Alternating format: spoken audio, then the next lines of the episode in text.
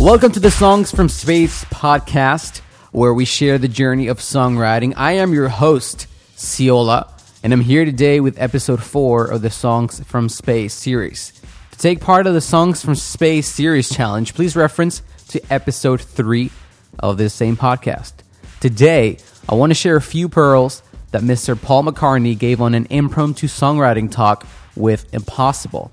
You can find the original full transcript at medium.com slash impossible. It's awesome. I recommend it. And in particular, this is a piece of songwriting that motivated and convicted me to spend an afternoon in a studio, isolated with no cell phone reception, just guitar and a piano and a Mac. Logic Pro, locked and loaded, and this song called Again and Again came out. Just as if the song wasn't something of my own, but as if I were discovering a lost city. It was really special. And these tips that McCartney gave helped me and inspire me. So let's see if they help and inspire you to get some songwriting done today.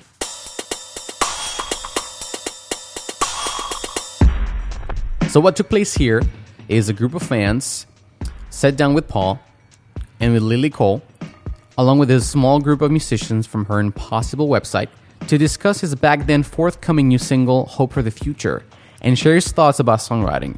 Paul chatted with Lily and the invite only audience for about 45 minutes, taking several questions from the audience in attendance. Can I give a songwriting talk? Were his first words that led to such a divine appointment of wisdom and tips. The first question In terms of music and lyrics, which comes first? And Paul said, It depends. Most of the time, if you're lucky, they come together. You just sit down and start. You start blocking stuff out with sounds. I do anyway. And eventually, you hear a little phrase that's starting to work, and then you follow that trail. Next question was And do you normally write on guitar or piano? Paul said, Guitar or piano, yes. Guitar is interesting because you kind of cradle it, you kind of almost cuddle it. You hold it to you and you play. That gives you a certain kind of feeling. With piano, you almost push it away. It's two different attitudes. I'm not sure whether the song is influenced by that, but the writing of it is. You're a little more in a thing. When we were writing earlier on, you would kind of find a couple or somewhere to go wait and hide. It was like therapy session. If you felt really bad, you'd work it out. You wouldn't talk to the guitar, but you would kind of put your problems into the song. Next question was When you're writing songs, do you enjoy the collaborative process or do you find it easier by yourself? And Paul replied, You know, the great thing is there's no rules. Obviously, writing with John was the ultimate collaboration. I think we were both very lucky to find each other because we play perfectly off of each other. I think we wrote just short of 300 songs together. And I look back on it now in some kind of wonder because we never had a dry session. Every time we got together and sat down, we would work, only for about three hours, but we would always come up with the song. We met through a friend of mine who was called Ivan at the Village Fete. We came together through a common interest of songwriting and then just started having sessions, normally at my house, where we would just try and write something. We wrote our earliest ones, which were very innocent. We didn't think they were good enough, but it was a start and exciting thing to do. We just gradually started to get a little bit better. And that was the great thing about something like songwriting. If you do get better, then really becomes a great journey. Our original songs were all very personal and they all had a personal pronoun in them. Love me do. P.S. I love you. From me to you. She loves you. We were directly trying to communicate with the people who liked us. As it went on, we felt that we didn't have to do that. That was the nice thing. We actually started to climb the staircase and feel that we could get a little bit more complicated. And then Paul continues by saying, I think the point is you have to do it a lot. And songwriters, listen to this. This is Paul McCartney telling you, you have to do it a lot. It's that Malcolm Gladwell theory of 10,000 hours. He says that's why the Beatles were famous. We did, without knowing it, probably put in about 10,000 hours, he said.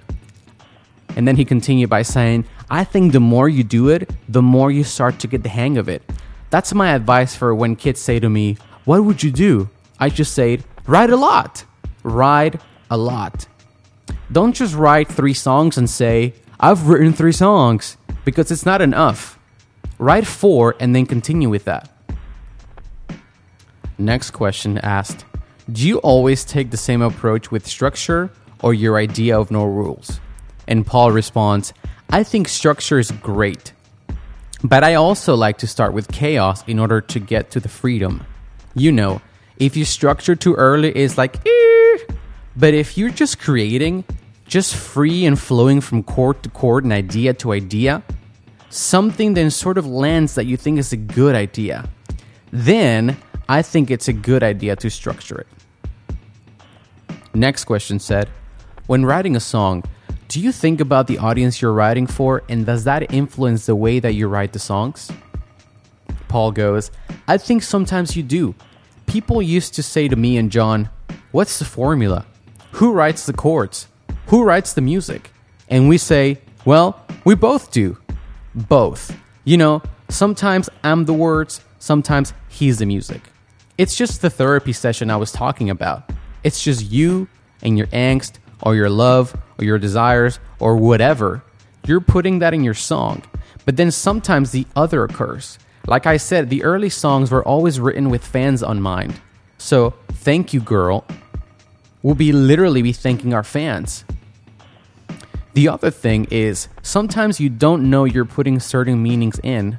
I wrote yesterday the lyric, says Paul, and I know, and I know, I know that I think it was about the death of my mom. I didn't then. I think it was kind of a psychological thing. She died, I think, about six years previously. So sometimes you don't know why things are coming. I think you put your feelings into it, and it can get sometimes like you're getting rid of your blues. Next question said, Do you still like all the lyrics you wrote in the past? And are there any that you don't like anymore? And of course, I want to know why if the answer is no.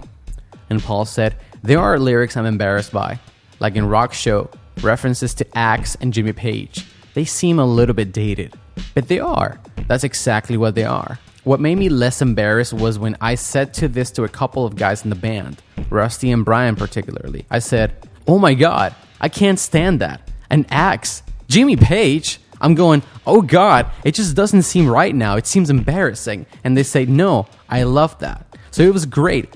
I got their perspective on it, and it sort of made it all right that they didn't think it was remotely embarrassing.